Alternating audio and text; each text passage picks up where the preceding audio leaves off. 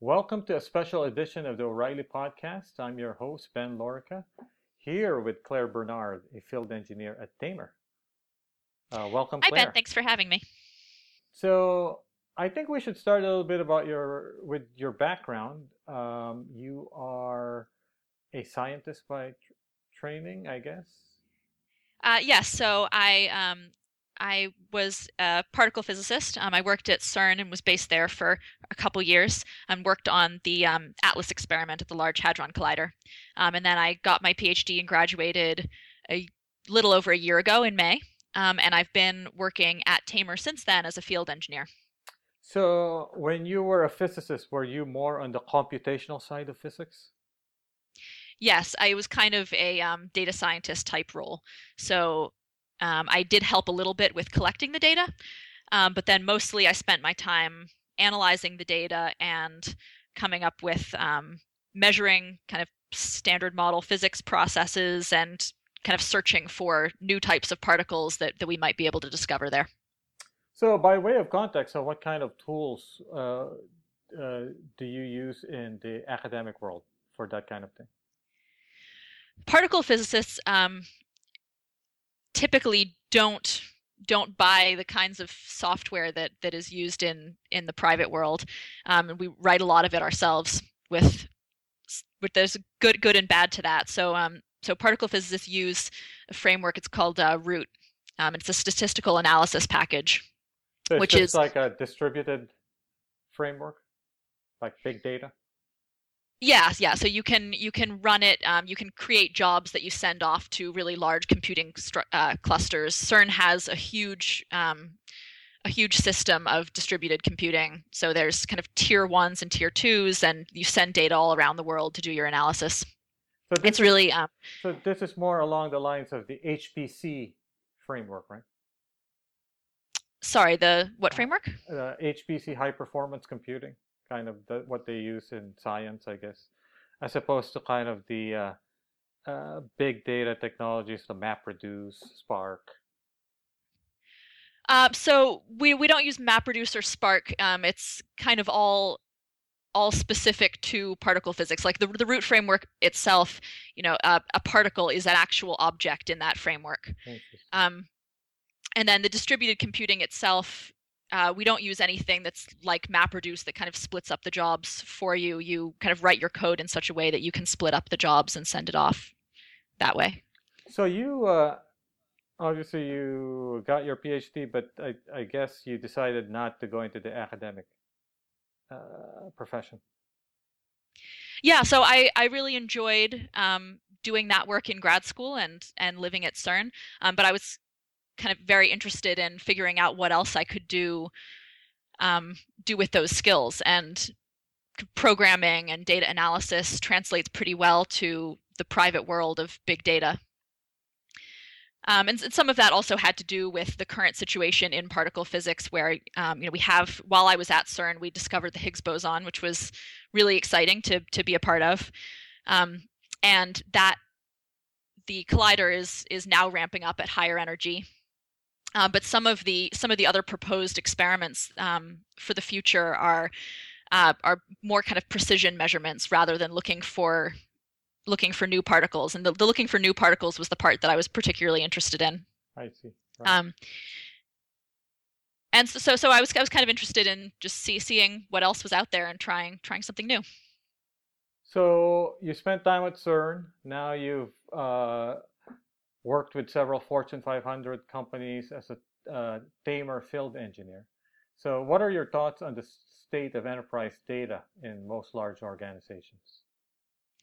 Sure. So I think um, the interesting thing is that you know all of these organizations are capturing huge amounts of data, um, and there is a tremendous amount of value in that data.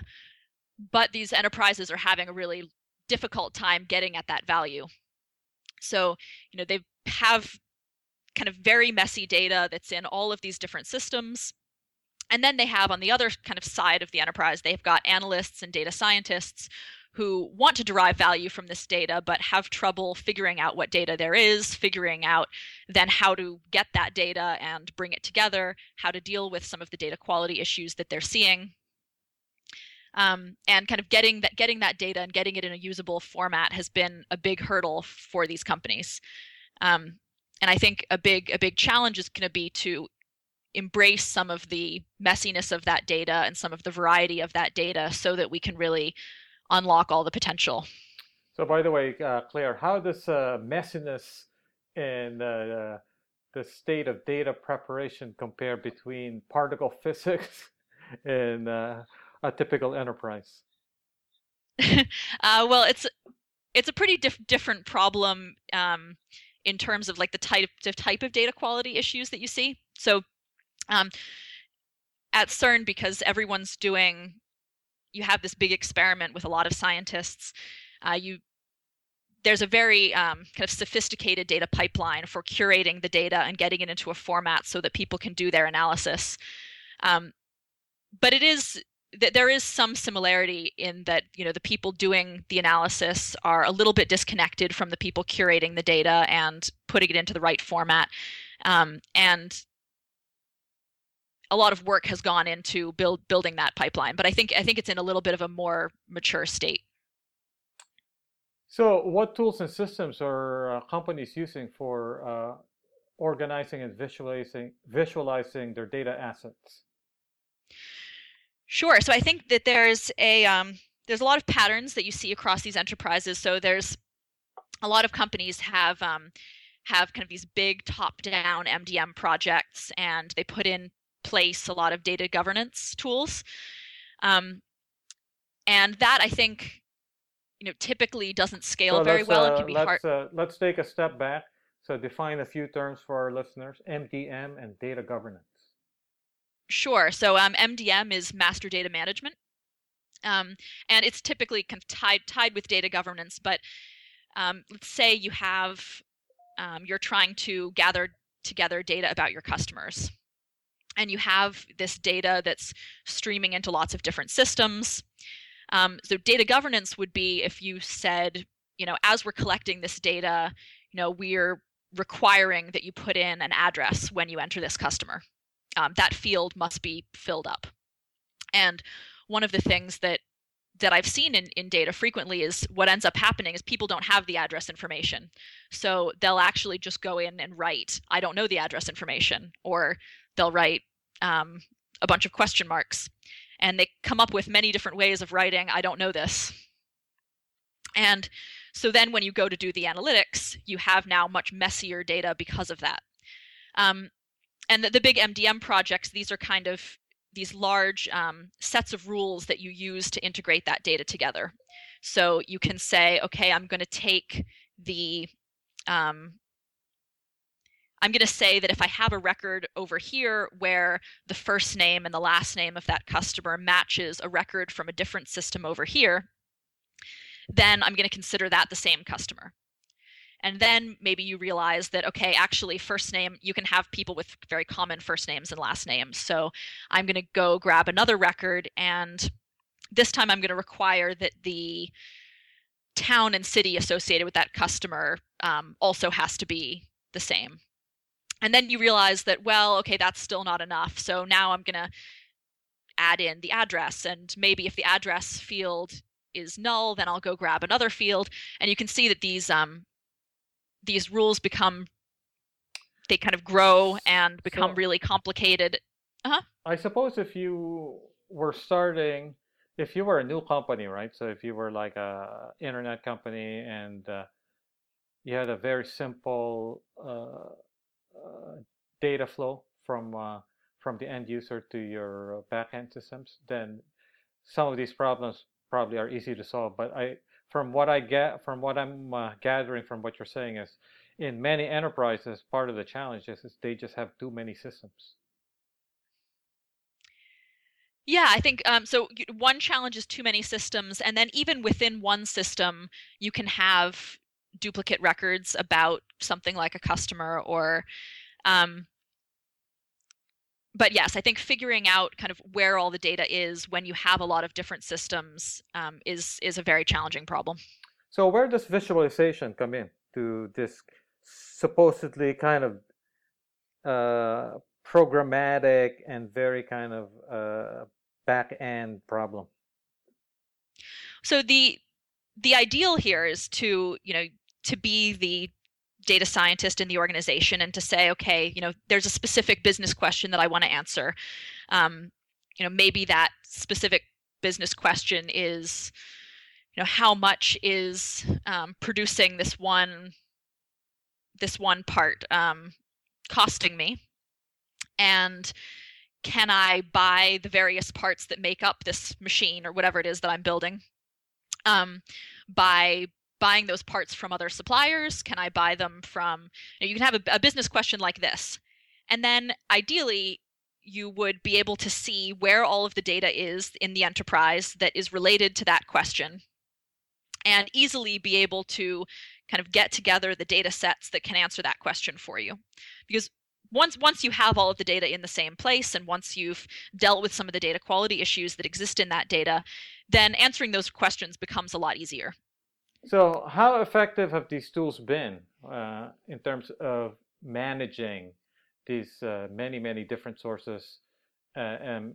of uh, very uh, vari- variable uh, quality data sources so so i think that w- one big initiative that a, that a lot of companies um, have started on or been doing for a little while is to try to centralize all of their data and put it in a central repository like HDFS. Um, the data lake. the data lake. Yes, exactly. These big data lakes. Yeah.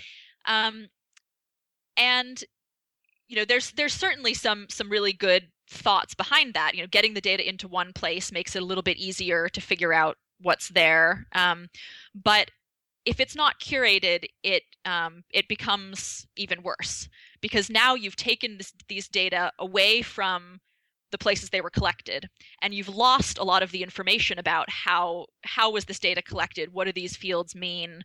Um, and so then ah, if you, so you, know, you go a, back it sounds like this is a, actually this is a topic that i've uh, started to pay attention more to uh, the whole uh, metadata Yes, topic, exactly. Right? Yeah, yeah.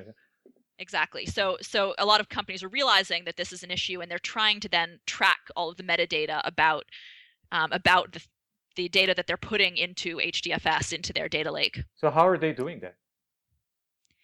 So um, I think a lot of companies are trying to start building up kind of metadata catalogs. Um, and there, there are a few metadata catalogs that are specifically made for HDFS. Um, but I think that there there are very few of these that are that are in the market and that have been successful so far. Um, and I think another big one big issue for this is that you know you don't really want just the data that's in your data lake in HDFS. You really want to be able to connect to all of the systems, and you want it to be easy adoption. Um, so Tamr has um, is developing a metadata catalog um, so first of all, I guess Clare, let's uh, let's uh, set the stage for why why this metadata and and good metadata uh, management uh, why is that important? Absolutely. So if we go back to the example of the data scientist, and you know we have an analytics project that we that we want to work on, and then we um, we go and we see that there is some data that's about um, our we can go back to the customers example. We see that there's data about customers in the data lake and we can see that there's um, there's a field called given name and then there's a field called last name and then there's a field called name. Um, you know, we, we don't really know where to start there which of all these name fields is actually the name of the customer and in reality, what's happened is someone has created an ETL process that has taken this data from its original source system, has brought it into the data lake, and they've done some transformations on this name field. But we've now lost all of the information about what transformations were, were done and how that data has changed um, and where that data was initially collected. So now, as the data scientist, it's a little difficult to trust that data and to know how how to use it and how to get get um, get value out of it. So it's really important to track where the data came from, what the fields mean, what transformations have been applied to that data over time, so that you can then use it for your analytics and you so is, really uh, understand what it means. This allows you to reproduce uh, your data pipelines, uh, understand li lineage and provenance of your data. Yes, and and you really want to be able to you know leverage the other work that other people in the in the enterprise have been doing. So you know you don't ha- just have one data scientist; you have hundreds of data scientists maybe. Right. And if one data scientist is you know working over here on a project to um, to clean up this one data set and apply some useful transformations to it, then you really want all of your other data scientists to be able to take advantage of that work. So when you say, uh, so let me just clarify here. So I, I took a field, I cleaned it up, uh, transformed it, uh, and then I exposed it to the other data scientists in my company.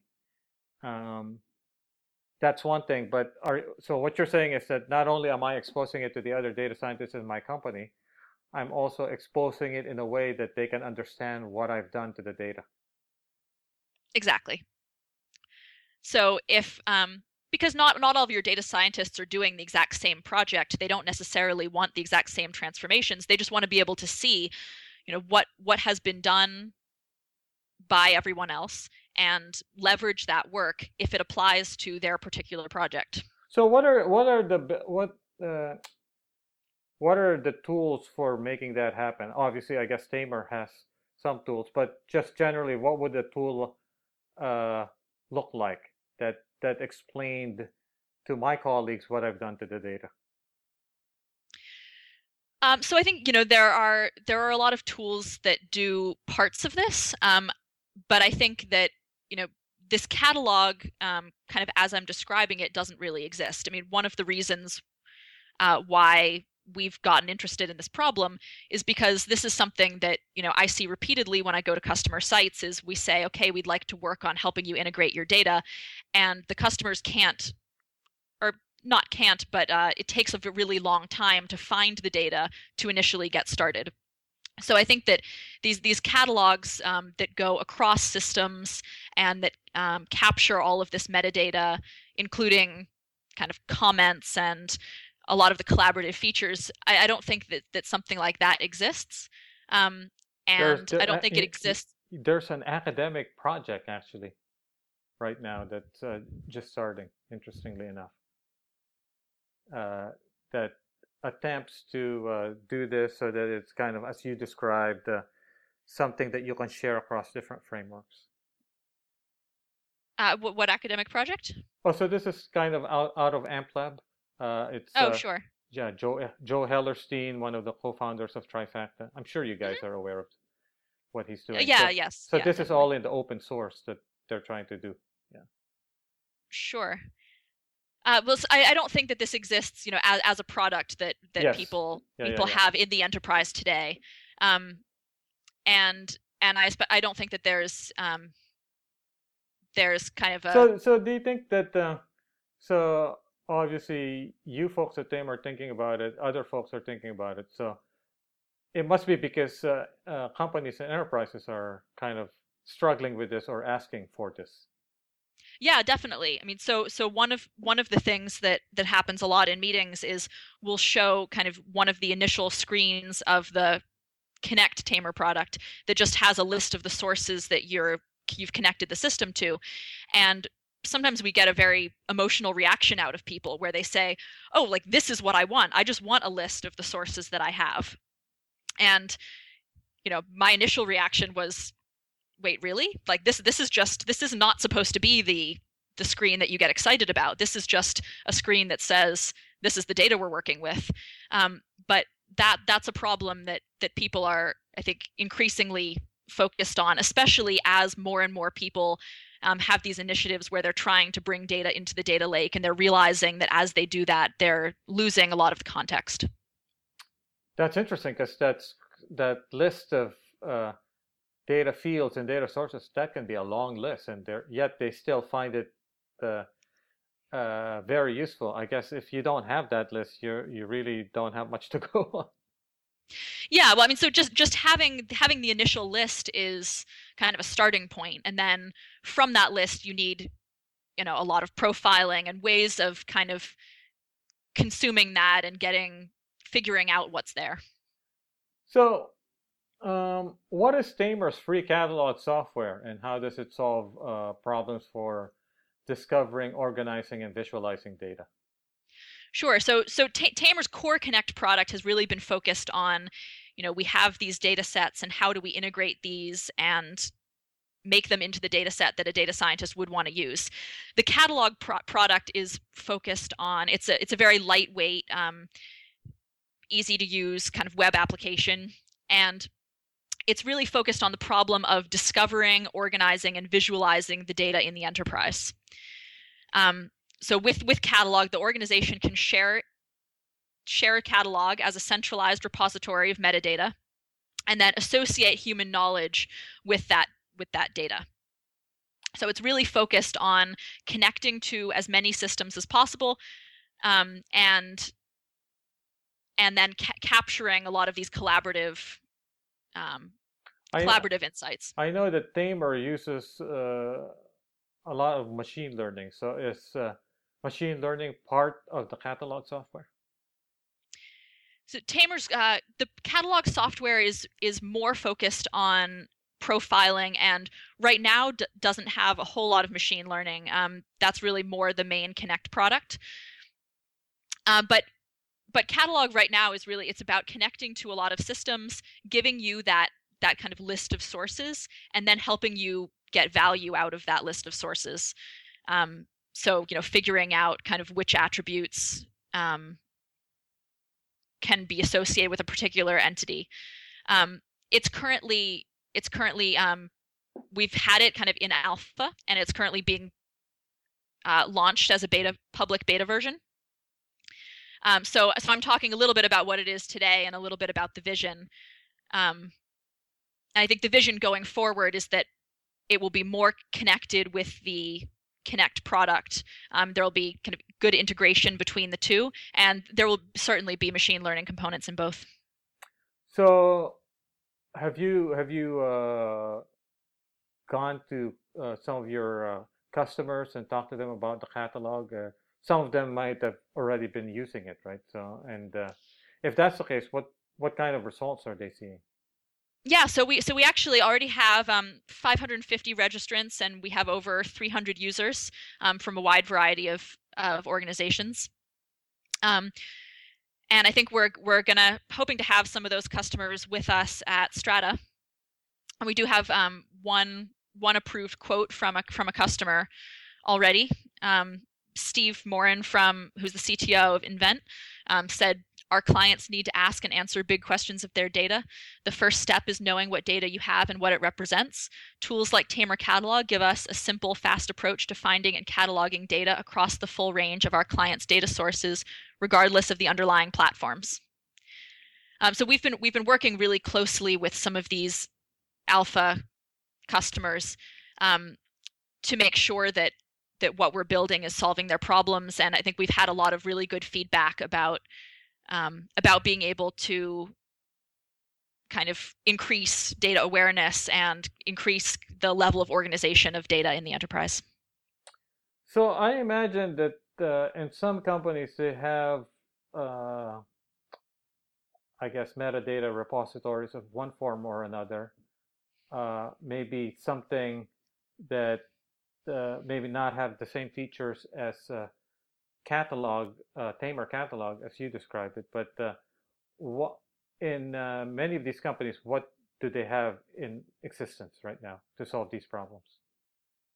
So I think that a, a lot of the tools that are being used to solve these problems are kind of these bigger top-down rule-based data governance approaches. Um, and I think that you know those are kind of maintained by a small number of administrators and and start to break down at scale. Um, I think the core Tamr differences is that it's, you know, can connect to any system. Um, it's free, so we're really interested in driving adoption across the enterprise. Um, and catalog is really only part of the solution. So, you know, we start with catalog, and then once you see where all the data is across your enterprise and you see how this data relates to the projects that you want to do, then you can use the Tamr Connect product to connect those data sources and um, produce those those data sets that are useful for your analytics. So data sources here could uh, run, run the gamut of different types of systems, right? So, uh, I guess uh, I guess uh, databases. What else? Uh, yeah. So I mean, you so you can download um, Tamr Catalog today, and um, you know, just download it on your laptop to try it out and connect to, um, you know, XML, CSV, uh, Excel files that are on that are on your laptop. Um, and and you can connect to various databases. And the the vision of the product is to connect to everything. Um, you know, we we want to integrate with everything across the enterprise enterprise and really embrace that variety. By the way, uh, you brought up Excel. In in many large companies, they have so many Excel files.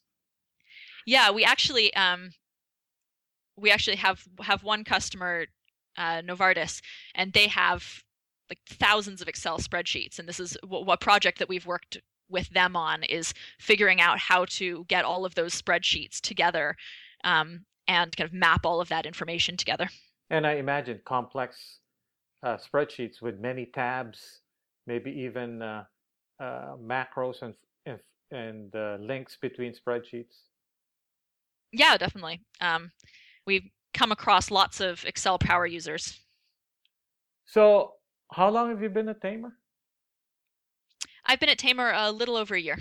So, what do you think so far? Your transition from academia to uh, industry, and as an industrial data scientist.